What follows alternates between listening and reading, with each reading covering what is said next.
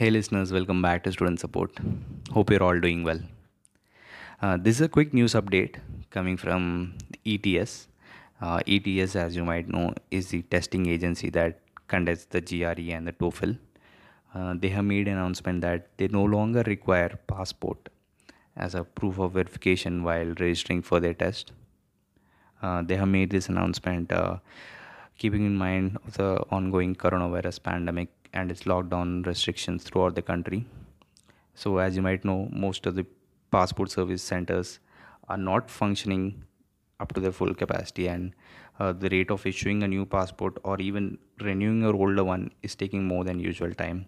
So, ETS has been made aware of this situation and they have come to a decision to uh, not make passport mandatory while taking these tests so instead of passport they are now allowed uh, card as a form of verification so this new rule will come into effect by July the 1st for GRE and August 22nd uh, for the TOEFL so you can you, you can now use uh, Aadhaar card while you're taking your GRE at home test or or even when you're giving a test at, at a nearby center.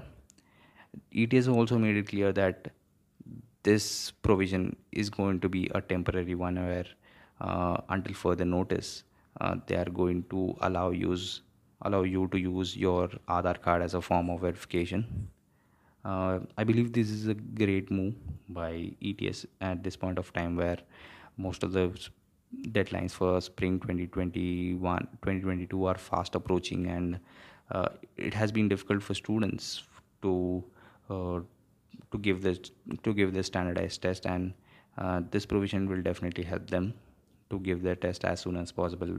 And so I've also been I will also mention the link uh, link of the article where uh, this was mentioned. Uh, this this this one was from the Hindu. So if you have any further doubts regarding this or check out the link check out the link in the description of the article uh, where the article they have mentioned it.